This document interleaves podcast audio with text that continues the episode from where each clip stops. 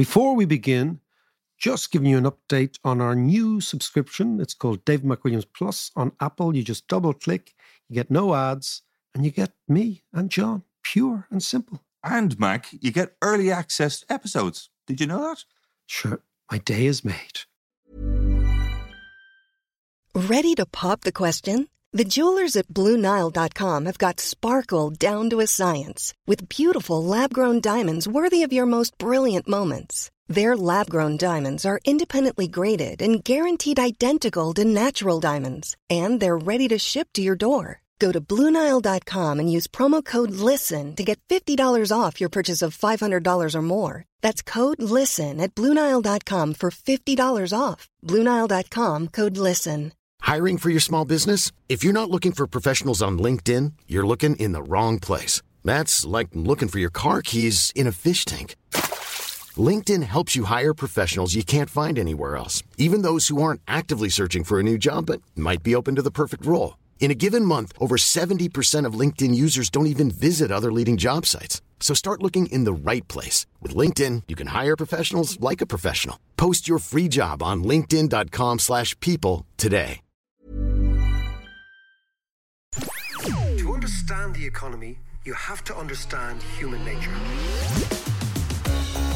This podcast is powered by ACAST.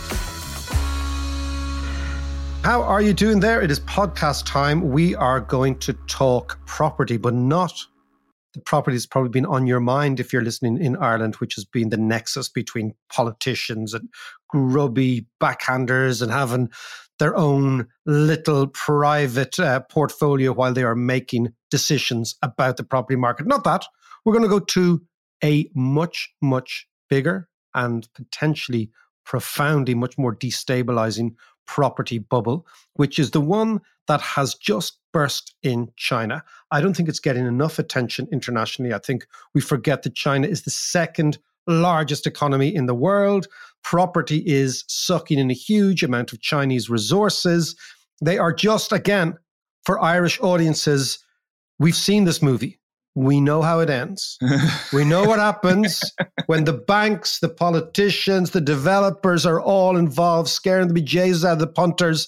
We know what happens when a property market implodes. It doesn't end well. It's not pretty. You get a balance sheet recession.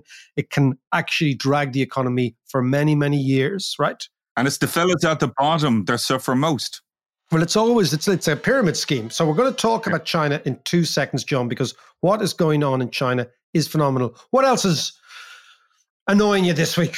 Well, no, just on to stay on the on the China property thing. What I saw recently was on Twitter or YouTube. I can't remember which, but there was lots of videos of China blowing up these massive apartment blocks and blowing up ten at a time. So, in other words, just wiping out half a city in one fell swoop.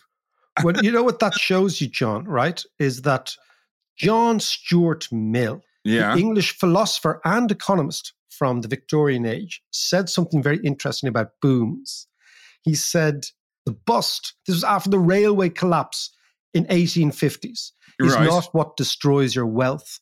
The bust merely evidences the stupidity of decisions taken in the boom.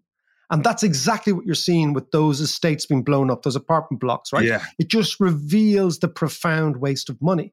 Now, if it is more financially viable to blow up those developments than continue to finish them, it shows you the whole and the waste of money that's been going on in China. So let's focus on the Chinese property market. Let us go over to one of the best analysts of China. He's one of the economists, number of analysts working in China. His name's Mike Bird. He's all over the story. Let's go to China. There are bubbles everywhere. There are bubbles in markets. There are bubbles in bond markets. There are bubbles in all sorts of assets, where, wherever you look over the last 10, 15 years of easy money, right? But one that is particularly geostrategically important is the bubble and subsequent what looks like meltdown in the Chinese property market. I want to go now straight to China to talk to Mike Bird, who is the Economist's man or one of the Economist magazine's man in Asia and in China. Mike, how are you? Hey, David. I'm very well. It's actually Singapore now. I've I've moved from Hong Kong. Uh, yeah, it's just slightly earlier in the year. Well, you know, speaking of Singapore, I won't di- I won't digress, but I will slightly. I just watched the movie. John is giggling already. It's called Crazy Rich Asians. I watched it the other day on Netflix. Oh my god!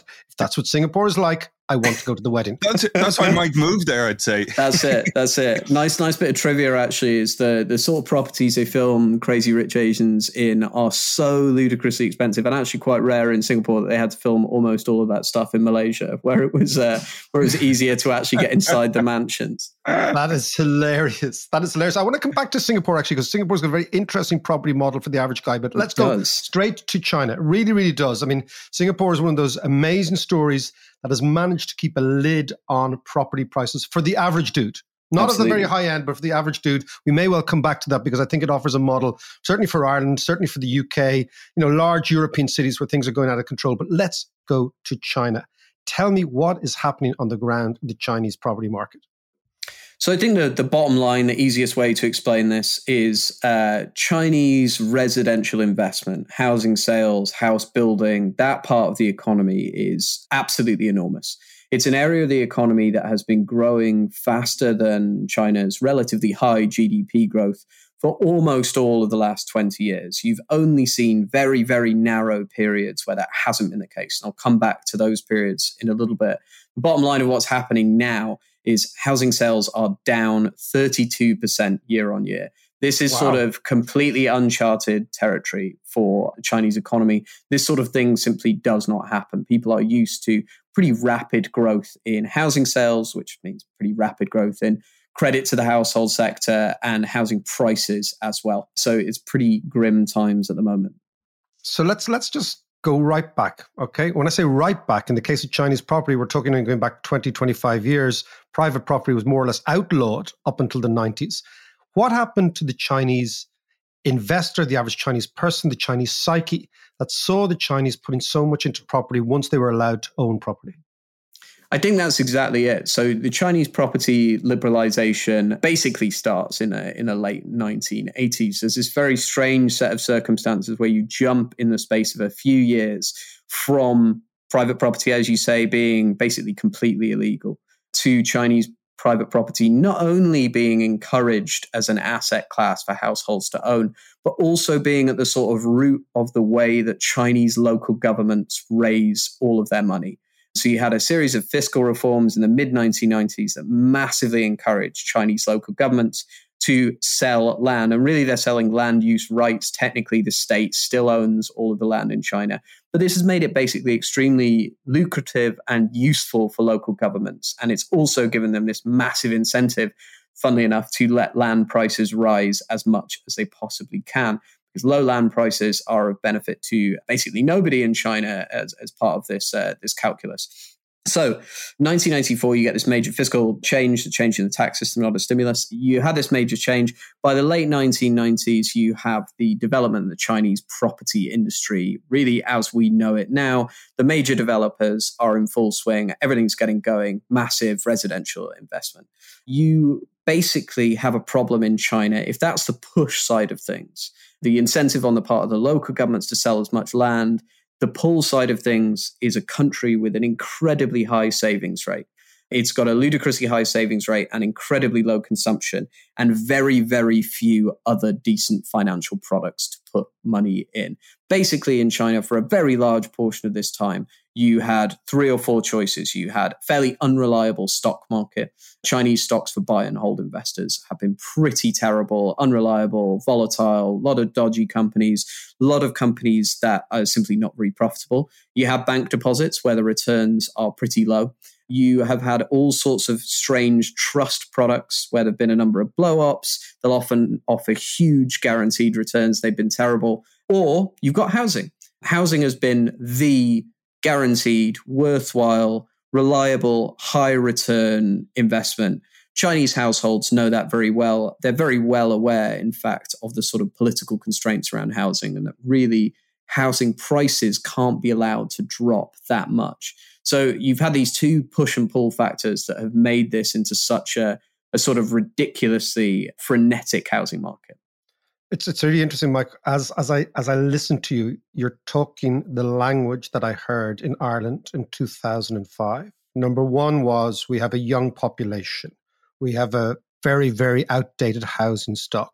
The state is getting VAT from the sale of every single house. So, precisely as you say, local government, ours was central government, had a huge incentive to keep this going because it was a tax generating gig. Yeah. You have a whole entire echelon of quasi professional and professional pushers of the product because everyone's making a few quid. And suddenly you get this inferno of speculation, investment, etc., whatever you want to call it. Now in China, let's go fast forward. You have mortgage boycotts, mortgage strikes. What is happening? So I want to go from there to what we are now. Then we analyze it. Then we look forward. Absolutely. So uh, the mortgage boycotts now are essentially, uh, well, as it says on the tin, it's people refusing to pay their mortgages. But it's a little bit different to the way it works in other countries. And to, to understand this, you have to go a little bit into how real estate developers finance themselves in China. So for quite a long time, the Chinese government has been trying to prevent the real estate sector becoming too big a share of bank lending. That's the real estate developers in particular. So the real estate developers began turning, I think, especially after the, the financial crisis, to international bond markets. So they issue a huge amount of, of dollar debt. This has been a, a, big funding market for them. Now, more recently than that, the past couple of years, the Chinese government has introduced a policy called the Three Red Lines policy. So this has actually been quite a strict restriction on real estate developer funding if I can just stop you there, just for Irish listeners, just that idea of real estate developers issuing bonds, right? For the Irish case, just so you know, that is Irish banks issuing short term instruments to get more cash in the door to lend to Irish developers. Just so you know the similarities. So in Ireland, the developers weren't going directly to the bond market. The banks were going to the bond market on behalf of the developers. Okay, so let's go. It's the same sort of thing. Keep going. So basically, the, the bottom line is there is a third method of funding which Chinese real estate developers, other than banks and bond markets, have used very, very heavily indeed. It's been a growing source of their funding, even as the, the companies themselves have boomed over the last sort of decade or so, and that is pre-sales of housing. Oh yeah, this is interesting. The developers will open a, a local centre, it'll be a, a, shop front, and they'll they'll have their little models of what a development's going to look like, and people will come in and they'll be given a price list, and you want a two bedroom flat, three bedroom flat, whatever it is, it's going to be on this ring road in this city.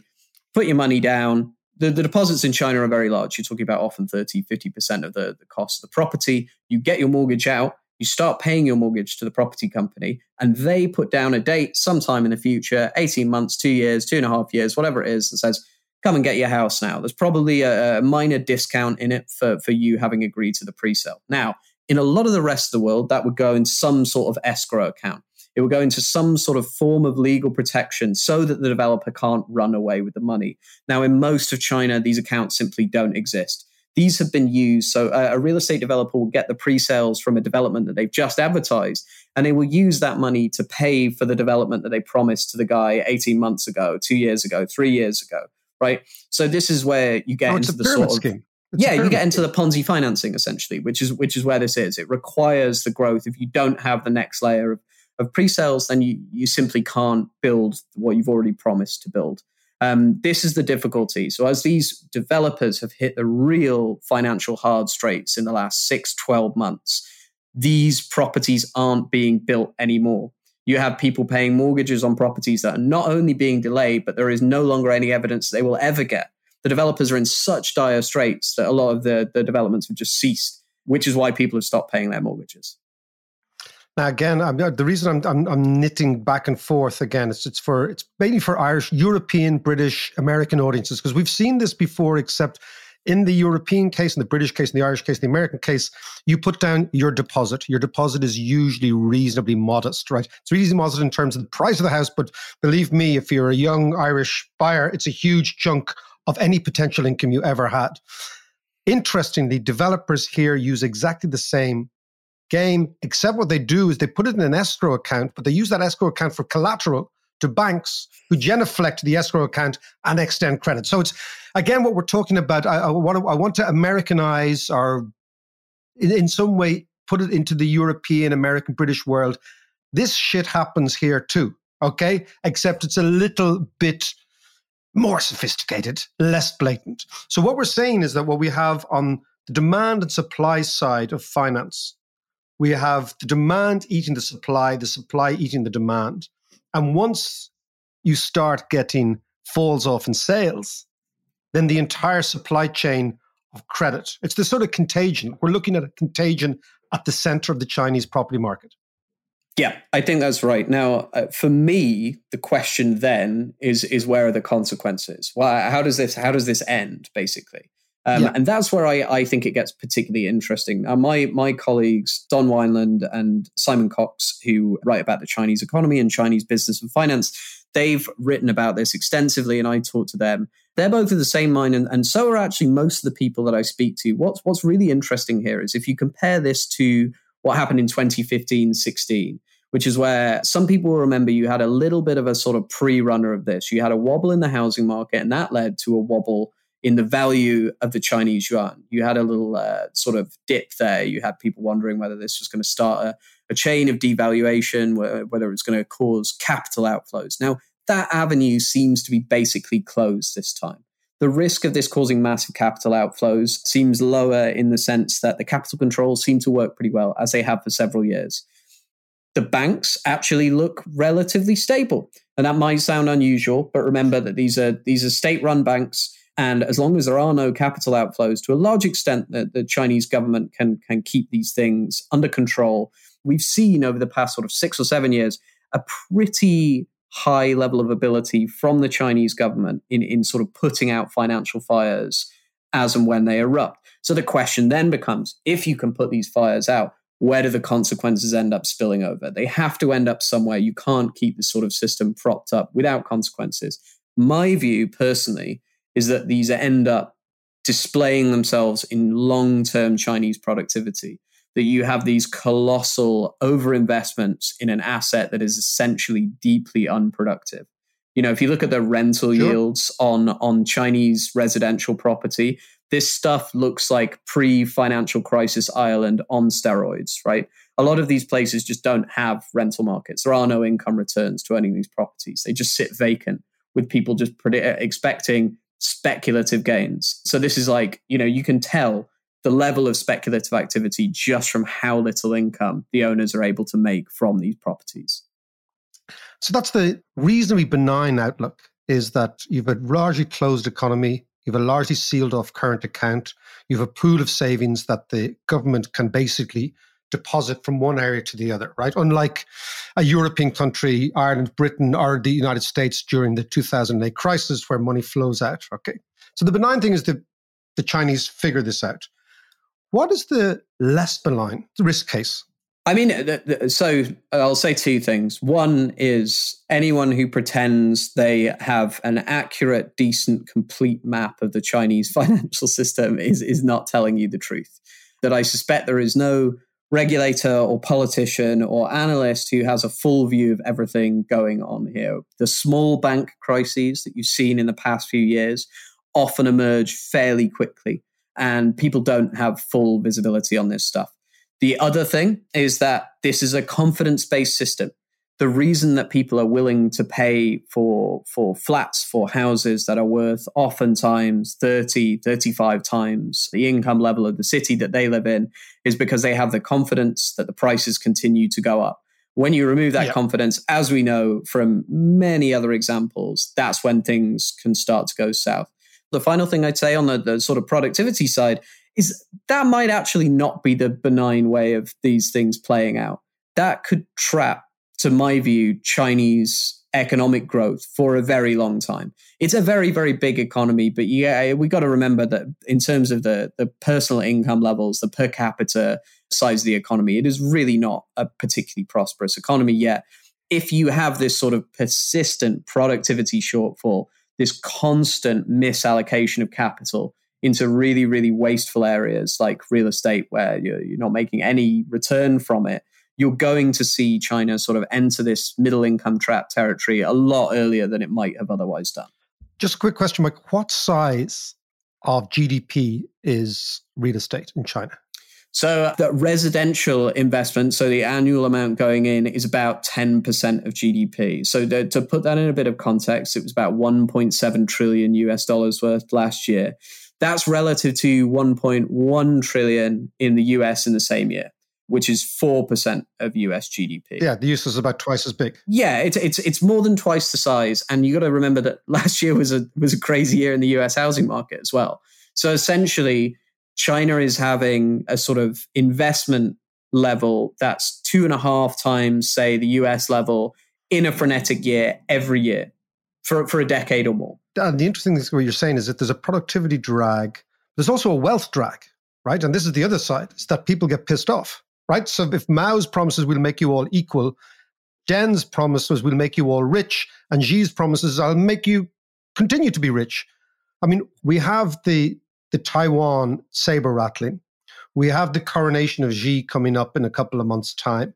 To what extent is Taiwan, all the saber rattling, again, a device to try and obscure the fact that what we have deep in the Chinese family around the kitchen table are conversations about housing? I think that's a it's a good point, and I think that one thing that's really important to remember about housing is, as you say, it is just it is so close to the core of the sort of social compact. Uh, you know, it's it's so crucial that this is a reliable source of wealth, in large part because there is not another reliable source of wealth. We're not just talking about housing wealth as you might perceive it in Europe or in the US. China's got a very parsimonious welfare state you know, this is how you make sure that your children are looked after. This is how you make sure that your grandparents don't suffer in their old age. It is so, so important and sort of threats to the value that you have essentially been promised are really, you know, they're important social and political issues as well. Uh, and then just finally, what do you think it tells us about the great judgment of Xi and the fellows around him? Because one of the one of the great myths, you know, you know, I've been to China about five times. I haven't been for about five years, but constantly the conversations we'd have was was sort of like, well, there's this all-knowing, all-powerful, omnipotent, wise men at the top who figured out everything. You know, every time I talk to Chinese people, and these were very, very clever Chinese people. They were analysts, they were economists. They, that clearly doesn't make them clever, obviously, but they were, you know, they had, hmm. you know, they had, they had a good handle. And their default position was kind of the Politburo knows what it's doing.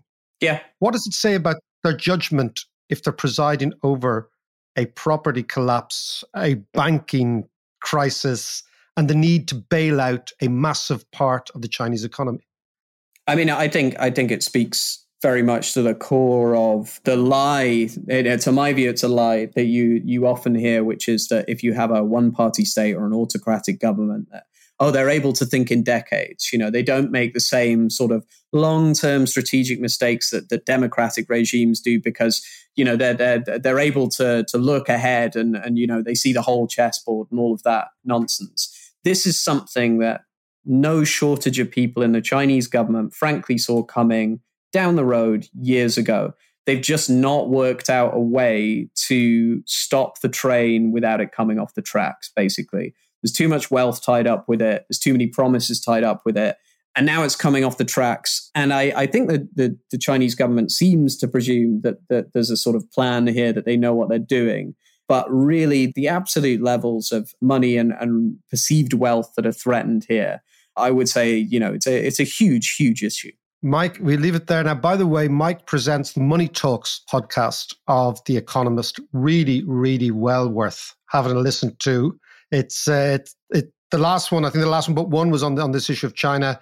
But it's a fantastic uh, podcast, and again with the Economist, they've got, unlike John and I, they have slightly more resources. I suspect slightly more. Say, yeah. well, listen, Mike, that was great, uh, and I hope that Sheffield United, to your beloved team, I, I, think the story you told off air of your father allowing you gob in the general direction of Sheffield Wednesday is pretty impressive.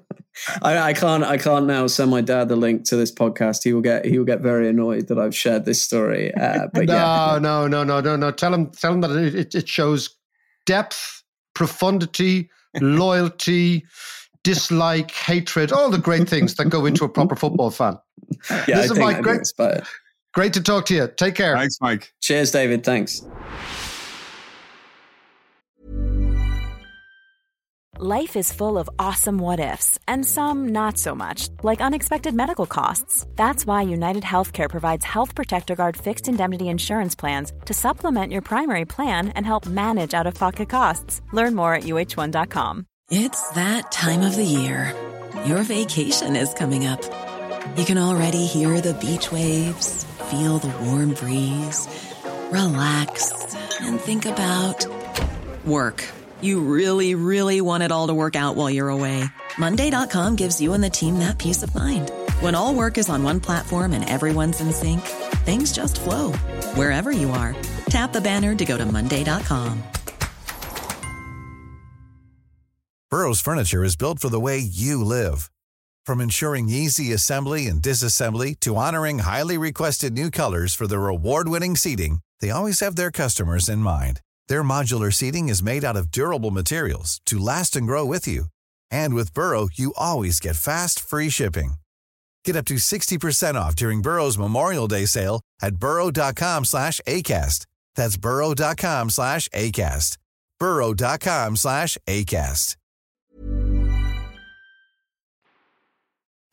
So there's a couple of things there that Mike was talking about that I want to expand on a little bit. And one of them is the system in the way that the developers worked and the banks worked in China was quite obviously, and you used the phrase yourself, was a Ponzi scheme. Is a Ponzi scheme. Yeah, it is, a, Ponzi, Ponzi scheme, which yeah. which is really bizarre. But also, you asked the question there, which I want to pick up on.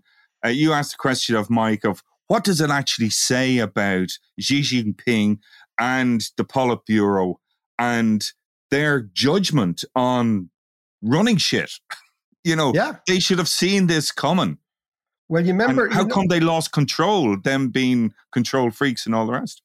Do you know the you know the uh, the American film producer MGM Metro Goldwyn Mayer?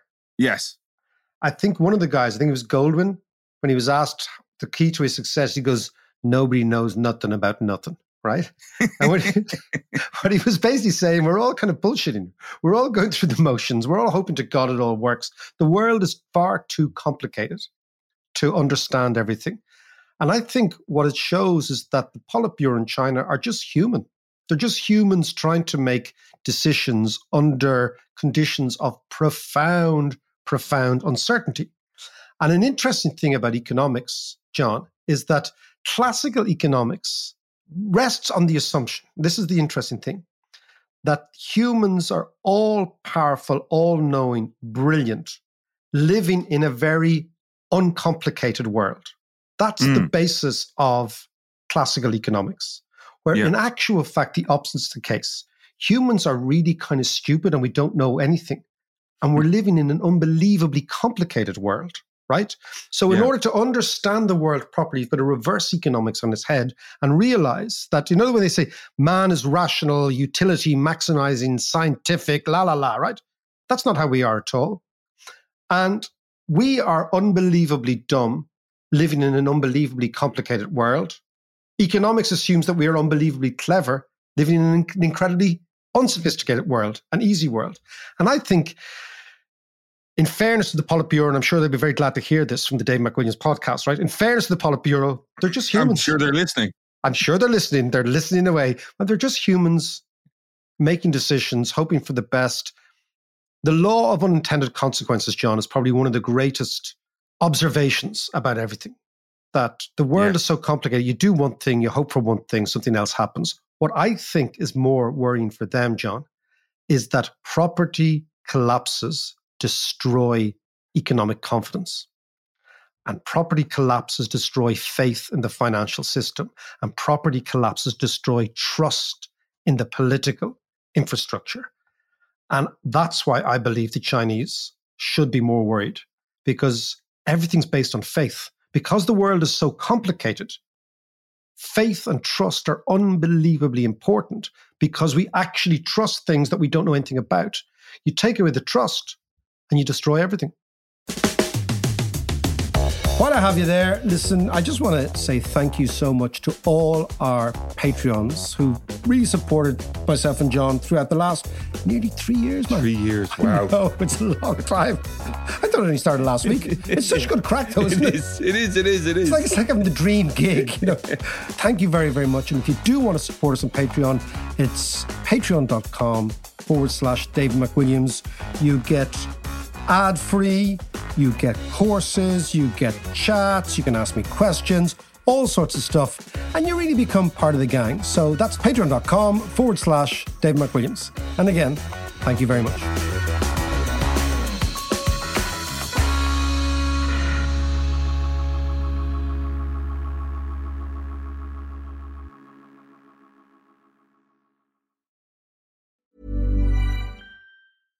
Small details are big surfaces. Tight corners are odd shapes. Flat, rounded, textured, or tall. Whatever your next project, there's a spray paint pattern that's just right. Because Rust-Oleum Custom Spray 5 in 1 gives you control with five different spray patterns.